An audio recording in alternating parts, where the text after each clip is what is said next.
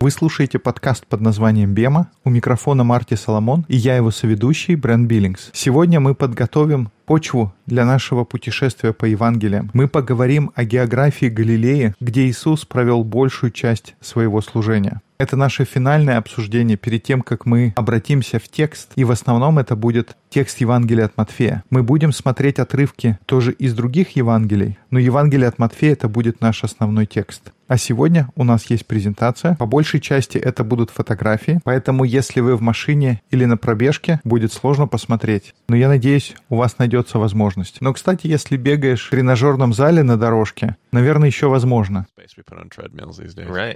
And uh, of course, we'll have um, pictures built into the audio file as well. So if you're using a podcast player that supports И, конечно же, мы поместим фотографии в файл подкаста, поэтому если ваше приложение поддерживает главы, они будут появляться на экране. И когда выйдет этот эпизод, Apple выпускает 12-ю версию iOS, и официальный плеер будет поддерживать главы и картинки. Pretty exciting. And the So- pictures will come up too? Yep. Oh. Because I refuse to get more apps on my phone. I've been using iTunes the whole time. Я особенно этому рад. Не люблю устанавливать дополнительные приложения. Я всегда пользуюсь встроенным плеером. Spreading, I guess. Wow. Yeah. So let's see here. Um, I'm not going to try to lead you through slide by slide a presentation today. What Brent's going to do is he's going to create some slides that will just help you. And over the course of our conversation, by flipping through the slides, you should be able to follow what we're talking about, get a good idea and a good grasp of what's going on. Итак, переходя к сегодняшнему материалу, я буду рассказывать, а Брент сделает так, чтобы слайды описывали то, о чем мы говорим. Мы не будем четко двигаться по какой-то презентации. that makes any sense. So I want to stop start with a map. Um, we should do about a hundred times more geography, by the way, than we. Но сейчас я хочу начать с карты. Вообще нам нужно гораздо больше заниматься географией. Это был один из самых хороших уроков, которые я получил в Израиле и Турции. Мы, как западные люди, не стремимся к пониманию географии. И то, что мы сегодня будем обсуждать, это только небольшая часть того, что делал Рэй и другие учителя, у которых я учился. I need to get better at it. I, so we should do more of what I'm doing today. But here we go today. I want to start with a map. Not usually where I would start with my students, but you're not with me on top of a mountain. So let's start with a map first. Нам нужно больше таких уроков, как сегодня. И обычно со своими учениками я не начинаю с карты, но мы сейчас не находимся на вершине горы, поэтому мы вначале обсудим карту. Мы на ней показали несколько городов, и я начну с самой западной части Галилейского моря. Um, there's a mountain there, and you're going to see photos in a moment. I want to start from that mountain because you're going to see photos. When we get to photos, uh, all these photos have been taken from a mountain called Mount Arbel. Mount Arbel sits just due west, directly west uh, on the Sea of Galilee, like right at the almost the tip of that crest there. Прямо к западу от Галилейского моря находится гора. Мы ее увидим на фотографиях, которые будут дальше. Все фотографии, которые у нас сегодня будут, они сделаны с вершины горы Арбель. Итак, гора Арбель находится к западу от Галилейского моря. Прямо у подножья горы находится местечко, которое называется Магдала. Мария Магдалина, она была из этого города. Буквально это означает, что Мария из Магдалы. Для того, чтобы увидеть Магдалу, нужно подойти к самому краю горы и посмотреть практически вниз. Мы ее не увидим на фотографиях, потому что она не попадает в кадр. И теперь, если вы стоите прямо на горе и смотрите на Галилейское море, по правую руку находится город. Он сейчас называется Тверия. В те времена он назывался Тивериада. И Тивериада — это город, который был основан Иродом Антипой. Это один из трех сынов Ирода Великого. Он управлял центральной частью царства Великого Ирода. Как мы помним, когда Ирод Великий умирает, он делит царство между своими тремя сыновьями. На севере правил Филипп, Антипа управлял центральной частью, южную часть получил Юлий. Но он удержался у власти только пару лет, поэтому о нем редко упоминают. Но что касается Ирода Антипы, его столица была в другом месте, а затем он ее перенес и разместил прямо на берегу Галилейского моря и назвал этот город Тивериада. И что ты думаешь, Брент, если этот город был построен сыном Ирода, какие черты там будут? Я думаю, там будут все черты Иродиан, как он буквально имеет отношение к Ироду. Итак, это Иродианский город, построенный Иродом Антипой для того, чтобы быть его столицей. С ним связана одна из историй, которые мы читаем в Евангелиях. Там к Иисусу приходят фарисеи и говорят, тебе нужно уходить, потому что Ирод хочет убить тебя. And and here and Jesus' response is, "You go tell that fox." It's in the Gospel of Luke. You go tell that fox.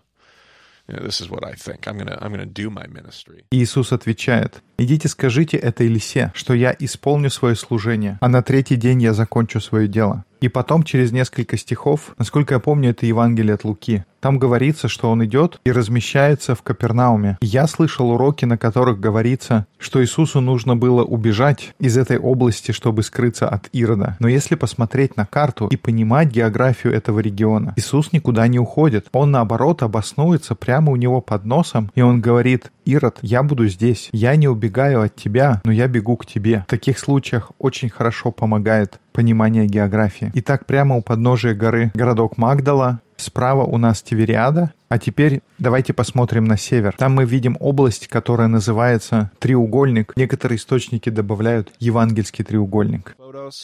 Uh, but you, if you'll notice there, you have three cities that make a triangle.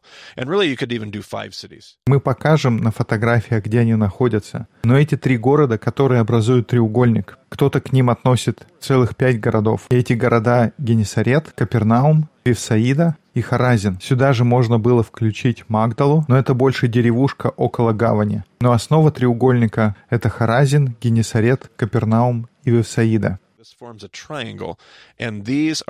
that the triangle is where the religious Jews lived.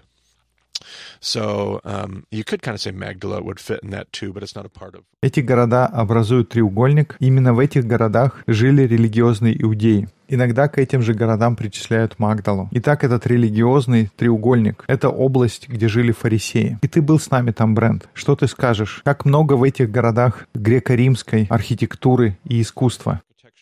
Там не было ни малейшего намека. Any pavers on the road? Uh, no. Well, I don't think so. I'm trying to think if there are any pavers in any of the cities I've been in. I don't believe there are. Yeah, no. They're, they're, they're, they're... Ты не встречаешь там плитку на дороге. Никаких украшательств. Они намеренно не украшают свои города. Они не убегают от окружающей действительности, как Есеи, но они и не привлекают никаких элементов эллинизма. Тивериада же, напротив, весь город будет пропитан всей этой идеологией.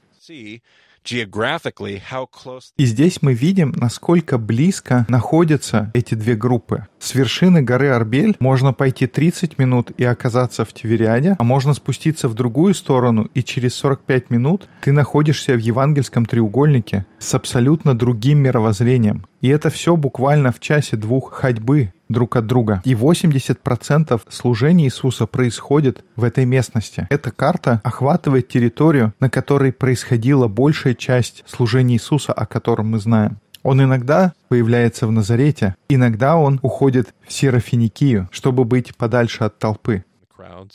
Um. Like.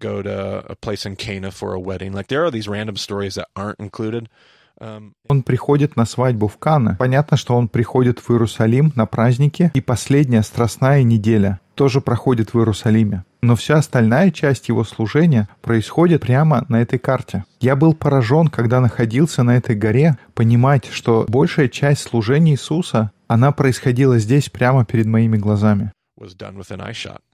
And like we talked about this, we talked about this before I went to Israel with you. But standing there and just мы говорили об этом в классе, но когда я поехал в Израиль с тобой, просто находиться на этой горе и смотреть и понимать, насколько все близко, ты понимаешь, как трудно это понять, просто посмотрев на карту. Все города находятся буквально в пешей доступности. Everything is right there. Right, absolutely.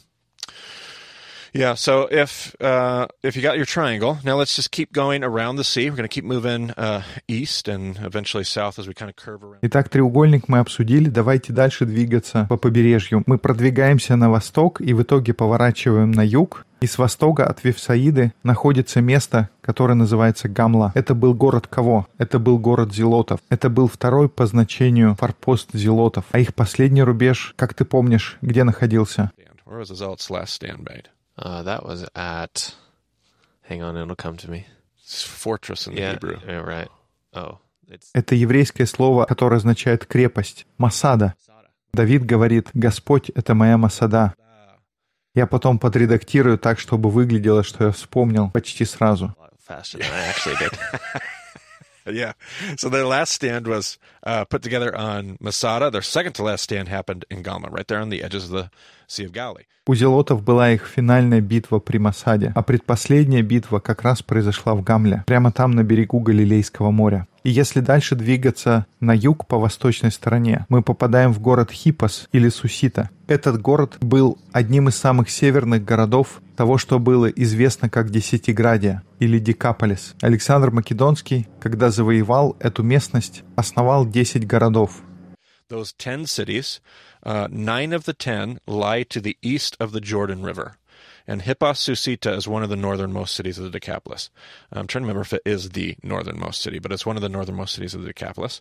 Um, one city lies... Отсюда и название Десятиградия или Декаполис. Один находится на западном берегу реки Иордан. Это город Бейт-Шиан или Скифополь. Все остальные находятся к востоку от Иордана. Ехипос или Сусита — это самый северный или один из самых северных городов, не помню точно. Uh, uh, Hippos and Susita, that would represent who, Brent?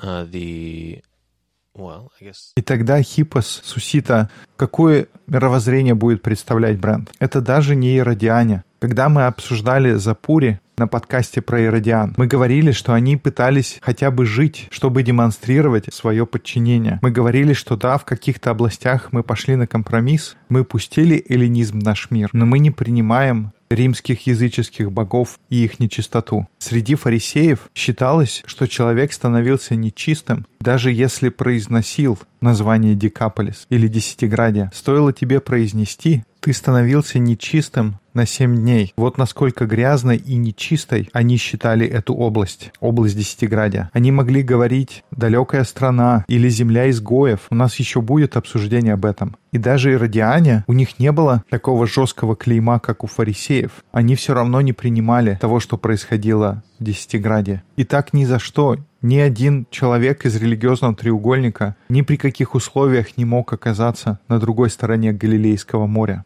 Поэтому здесь никто из иудеев не мог находиться. Там были только кто? Только римляне, эти язычники. Поэтому, когда мы с моими учениками туда приходим, с вершины горы Арбель, мы говорим о разных группах. Я показываю на Хипос, они говорят язычники. Я говорю Тивериада, мы говорим Иродиане. Я показываю в сторону религиозного треугольника, и мы говорим религиозные евреи. Я показываю Гамла, и мы говорим зелоты. Так что в этой небольшой территории вокруг моря мы встречаем три различных ответа на эллинизм среди евреев и плюс к этому язычников. И это удивительно посмотреть на карту и понять, что 80% служения Иисуса происходило здесь. Ты начинаешь понимать, насколько был разнообразен мир, в котором служил Иисус. Там сталкиваются самые разные мировоззрения. У нас есть еще два мировоззрения, которые не попали. Кто это были? Это Исеи и Садукеи. И не то, чтобы Садукеи евреев не увидеть в Галилейской области. Они жили среди всех 12 колен. Вполне можно было повстречать Садукея в какой-то деревне или в Тивериаде. Они не работают в Тивериаде, но живут по всей территории Израиля. Что же касается Исеев, мы уже говорили про Кумран. Это была наша картинка для того, чтобы понимать их точку зрения. Но мы по-прежнему не понимаем до конца, каким образом они строили свое сообщество. Поэтому мы знаем, что они бывали и в Иерусалиме в том числе.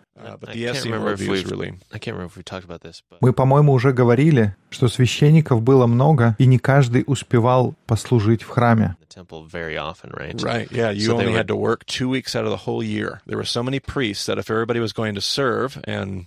meet their calling, ты успевал быть в храме только две недели из всего года. На тот момент священников было так много, что для того, чтобы каждый исполнил свое предназначение, единственный способ был это каждому служить по чуть-чуть. А все остальные 50 недель ты живешь у себя дома и занимаешься своими делами. Тебе, как священнику, не полагается владеть землей, ты не можешь иметь профессии, и по большому счету я никогда не изучал как выглядела жизнь священника в те времена. Но я могу представить, это было бы здорово иметь священника в нашей синагоге. Он мог бы от лица священника благословлять каждую субботу. Я мог бы подойти и поговорить со священником, что закон говорит об этом, что нужно сделать, чтобы быть очищенными. Какие-то такие вещи, которые относятся к области священника.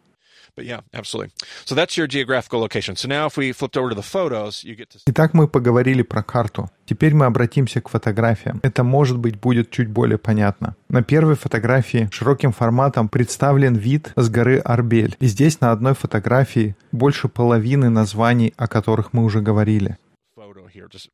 Прямо внизу, в правом углу, если посмотреть, с этой точки зрения не видно, но там находится Магдала. Если подойти туда, к краю горы, и прямо вниз посмотреть, ты увидишь Магдалу. Та область с зеленью, которая лежит прямо перед нами, еще до того, как потом поднимаются коричневые мертвые холмы за ними. Это то, где лежит область, которая называется религиозным треугольником. Там еще видны небольшие здания. Там находится Генесарет. And, uh... That would be um, uh, Gennesaret. Um, if I kind of go right above Gennesaret, I see a bare hill. There's actually two little humps, two bare uh, humps, uh, two hills, kind of twin hills that don't have anything on them. И прямо как будто над Генесаретом, там два таких голых холма. В наше время там находится церковь заповедей блаженства. Это место, где традиционно считается была Нагорная проповедь. Я вполне согласен с этим. Эти два холма мы называем в нашей поездке Ремастопос или пустынное место. Мы думаем, что это то место, куда Иисус уходил, когда говорится, что Иисус удалился в пустынное место. Это что Аремастопос на греческом означает? Это не единственное место, но это один из лучших кандидатов для тех событий. Я думаю, это точно правильное место, где должно было произойти чудо, когда пять тысяч человек накормили. Если все эти люди приходили из разных мест, это, пожалуй, самое лучшее место, где было их собрать. И понятно, что если пойти дальше, глубже в пустыне есть куча других мест, но непонятно, почему нужно было так далеко уходить. Иисус, очевидно, хотел общаться с толпой. В том числе поэтому я думаю, что это самое лучшее место, где эти события могли происходить. So your best option, your most probable option is those two hills there. If I go to, just to the bottom of those hills and go just a little bit to the right, uh, there's Capernaum.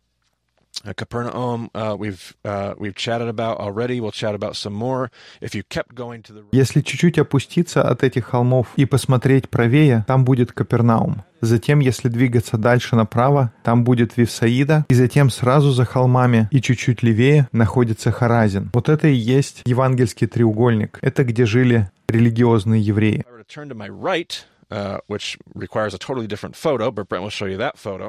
Если посмотреть направо, для этого потребуется отдельная фотография. Но там находится Тивериада, на юг от горы, где ты стоишь. Там и стрелок показывать не нужно, там просто огромный современный город. Слушайте, эллинизм сохранился. Евангельский треугольник, где жили фарисеи, ну так, кучка камней осталась. Но спустя тысячи лет эллинизм продолжает жить. Похоже, это его стиль. Так что Тивериада до наших дней современный город.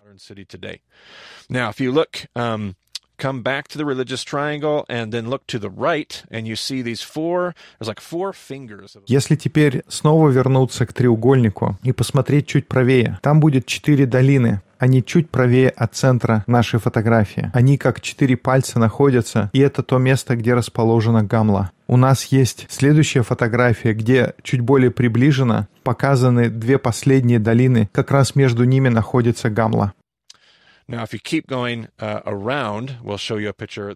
Если продолжать двигаться в том же направлении, у нас будет фотография, которая показывает место, которое находится прямо на другой стороне моря. Это как раз место, где находятся руины северных городов Десятиградия, и как раз там находится Сусита. На этой фотографии мы смотрим точно на восток от горы Арбель. if we zoom in, you can actually see the beach that sits there. Um, uh, the beach that sits uh, just at the bottom of Susita.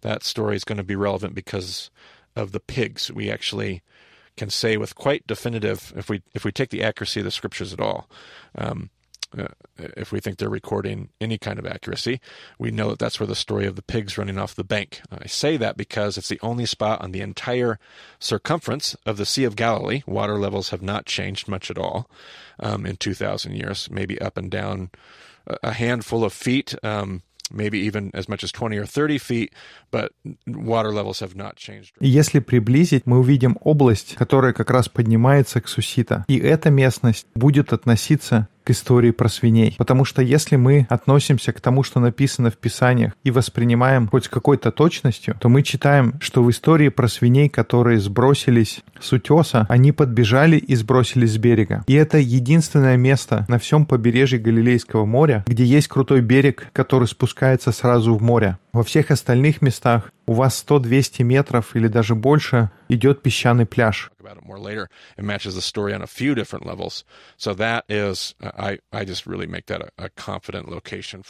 И мы еще дальше поговорим, но это место подходит под описание не только поэтому, но еще в нескольких других моментах. Поэтому я практически уверен, что это то место, где все это произошло. Поэтому берег и то место, где обычно есть пляж, показано на этой приближенной фотографии. И мы видим, как гора прямо спускается в море. И это то место, где находится Сусита. Точнее, уже не сам город, а его руины. Мне нравится делать такой обзор, просто потому, что это дает мне географическое понимание, когда я читаю Евангелие. И я вижу, что Иисус в Капернауме или Иисус в Вифсаиде, или после того, как Иисус отправляется в Эремас-Топас, пустынное место, и кормит там пять тысяч человек, он потом говорит ученикам сесть в лодку и плыть в Вифсаиду. У нас еще будет об этом разговор, но даже сейчас уже можно представить, насколько странно это предложение. До Вифсаиды рукой подать, буквально 30 минут пройти по берегу. Иисус, зачем ты хочешь, чтобы мы сели в лодку? Или когда Иисус говорит, давай поплывем в Десятиграде, но он никогда не говорит Десятиграде, он говорит, давайте переплывем на другую сторону. Мы читаем это и думаем, ну какая разница, на другую сторону. Нам нужно знать географию. И просто сам факт, что они перешли на другую сторону озера, никто из евреев, из Вифсаиды или откуда-либо еще не отправился бы на другую сторону. Иисус, а ты говоришь отправиться на другую сторону? Сумасшедшая идея. Не, мы не поедем на другую сторону. И понимание, что означает поехать на другую сторону, добавляет больше смысла библейскому тексту. И самое главное, что я хотел бы подчеркнуть, то это насколько Иисус способен взаимодействовать с теми различными мировоззрениями, про которые мы говорили, когда обсуждали ответ на приход эллинизма. Иисус мог говорить с фарисеями. Иисус мог развернуться практически буквально и говорить с иродианами. Иисус встречался с язычниками и говорил с ними. Он садится в лодку, переплывает на другой берег озера и оказывается в центре язычества. Иисус встречается с зелотами.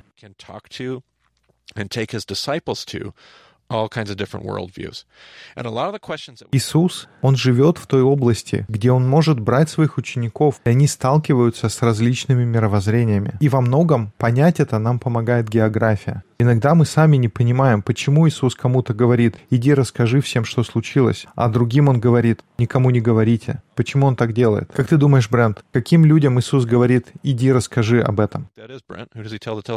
Uh, what is he? I'm trying to think. So the Человек, которого он исцелил в Десятиграде, он хотел с ними пойти. И тогда Иисус говорит, нет, не иди со мной, но пойди и расскажи. And? And tell everybody. And tell everybody. Yeah, okay. See, whenever, whenever Jesus is in... Иисус говорит, пойди и расскажи всем. И поэтому каждый раз, когда Иисус находится в языческом мире, Он говорит, иди расскажи. У них уже куча богов. Расскажи им обо мне. Но когда он в еврейском мире, Иисус говорит, никому не говори. Когда он в евангельском треугольнике, его метод никому не рассказывать, что здесь произошло. Потому что эти религиозные люди, они думают, что они все поняли. Они думают, они все знают. И они думают, они понимают этот мир. Точно так же, как кто-то, кто слушает этот подкаст. Они думают, они уже все поняли. А он говорит, никому не говори, потому что они не готовы воспринять то, что я хочу принести. Они начнут переживать из-за всякой ерунды. Я не хочу вступать с ними в спор, поэтому никому ничего не говори. А увидеть все эти моменты нам помогает понимание географии. А сейчас мы сделаем небольшое шутливое упражнение в окончании нашего эпизода. Мы возьмем нашу сегодняшнюю карту и попытаемся понять, как накладываются на них четыре Евангелия. Я не хочу сказать, что все четыре Евангелия были написаны только для людей, которые жили на этой территории. Но давайте попробуем наложить их на те группы людей, которых мы здесь встречаем. Как ты думаешь, для кого можно сказать Евангелие от Матфея было написано? оно относилось к религиозному треугольнику. Точно, это история еврея, написанная для евреев. Поэтому треугольник очень хорошо подходит. Мы увидим, как Иисус взаимодействует людьми, живущими на этой территории. И как в Евангелии от Матфея он критикует религиозных евреев, говоря, что вы не знаете, как принять блудных, вы не знаете, как заботиться о чужаках. Ваша религиозность стала причиной того, что вы потеряли всякое чувство сострадания. Это будет их большая проблема. Поэтому Евангелие от Матфея это благая весть для евангельского треугольника. Не буквально. Я не говорю, что Матфей написал свое Евангелие, чтобы его читали в Харазине. Я просто говорю, что это тот взгляд на мир, к которому обращено Евангелие от Матфея. Как насчет Евангелия от Марка? Это будет Декаполис. Марк пишет свое Евангелие, чтобы его отправить на другой берег моря, чтобы его читали в Сусите и во всех остальных городах Декаполиса. Он говорит, послушайте, римляне, у меня есть Евангелие для вас, и оно отличается от того, к чему вы привыкли. Как насчет Евангелия от Луки? Он, скорее всего, также относится к треугольнику, так как оно предназначалось для сопутствующего чтения к тому, что читается в синагогах. Мне кажется, это хорошее предположение. И, кстати говоря, если бы мы тогда Матфея хотели отнести к какой-то другой группе, мы могли бы сказать про зелотов. И раз уж зашла о них речь, на самом деле и Евангелие от Луки тоже бы могло относиться к этой группе, потому что одна из тем Евангелия от Луки — это тема служения, любви и милости. Поэтому, я думаю, Евангелие Луки откликалось бы в Гамла у зелотов. И, наконец, Евангелие от Иоанна, оно написано для людей, чей взгляд на мир представлен в Тивериаде, эллинистический подход в греко-римском мире. Итак, это дает еще один взгляд на то, как можно понимать цель, для чего и для кого были написаны Евангелия. Еще раз задуматься, кто был Матфей, кто Марк, кто Лука и кто Иоанн. И как выглядел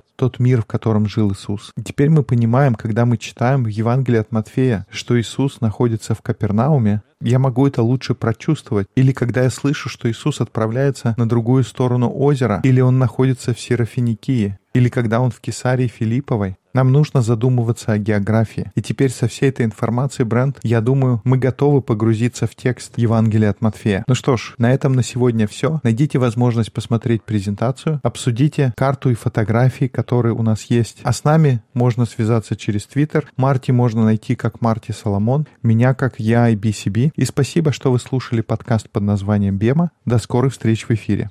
on the Bayma podcast. We'll talk to you again soon.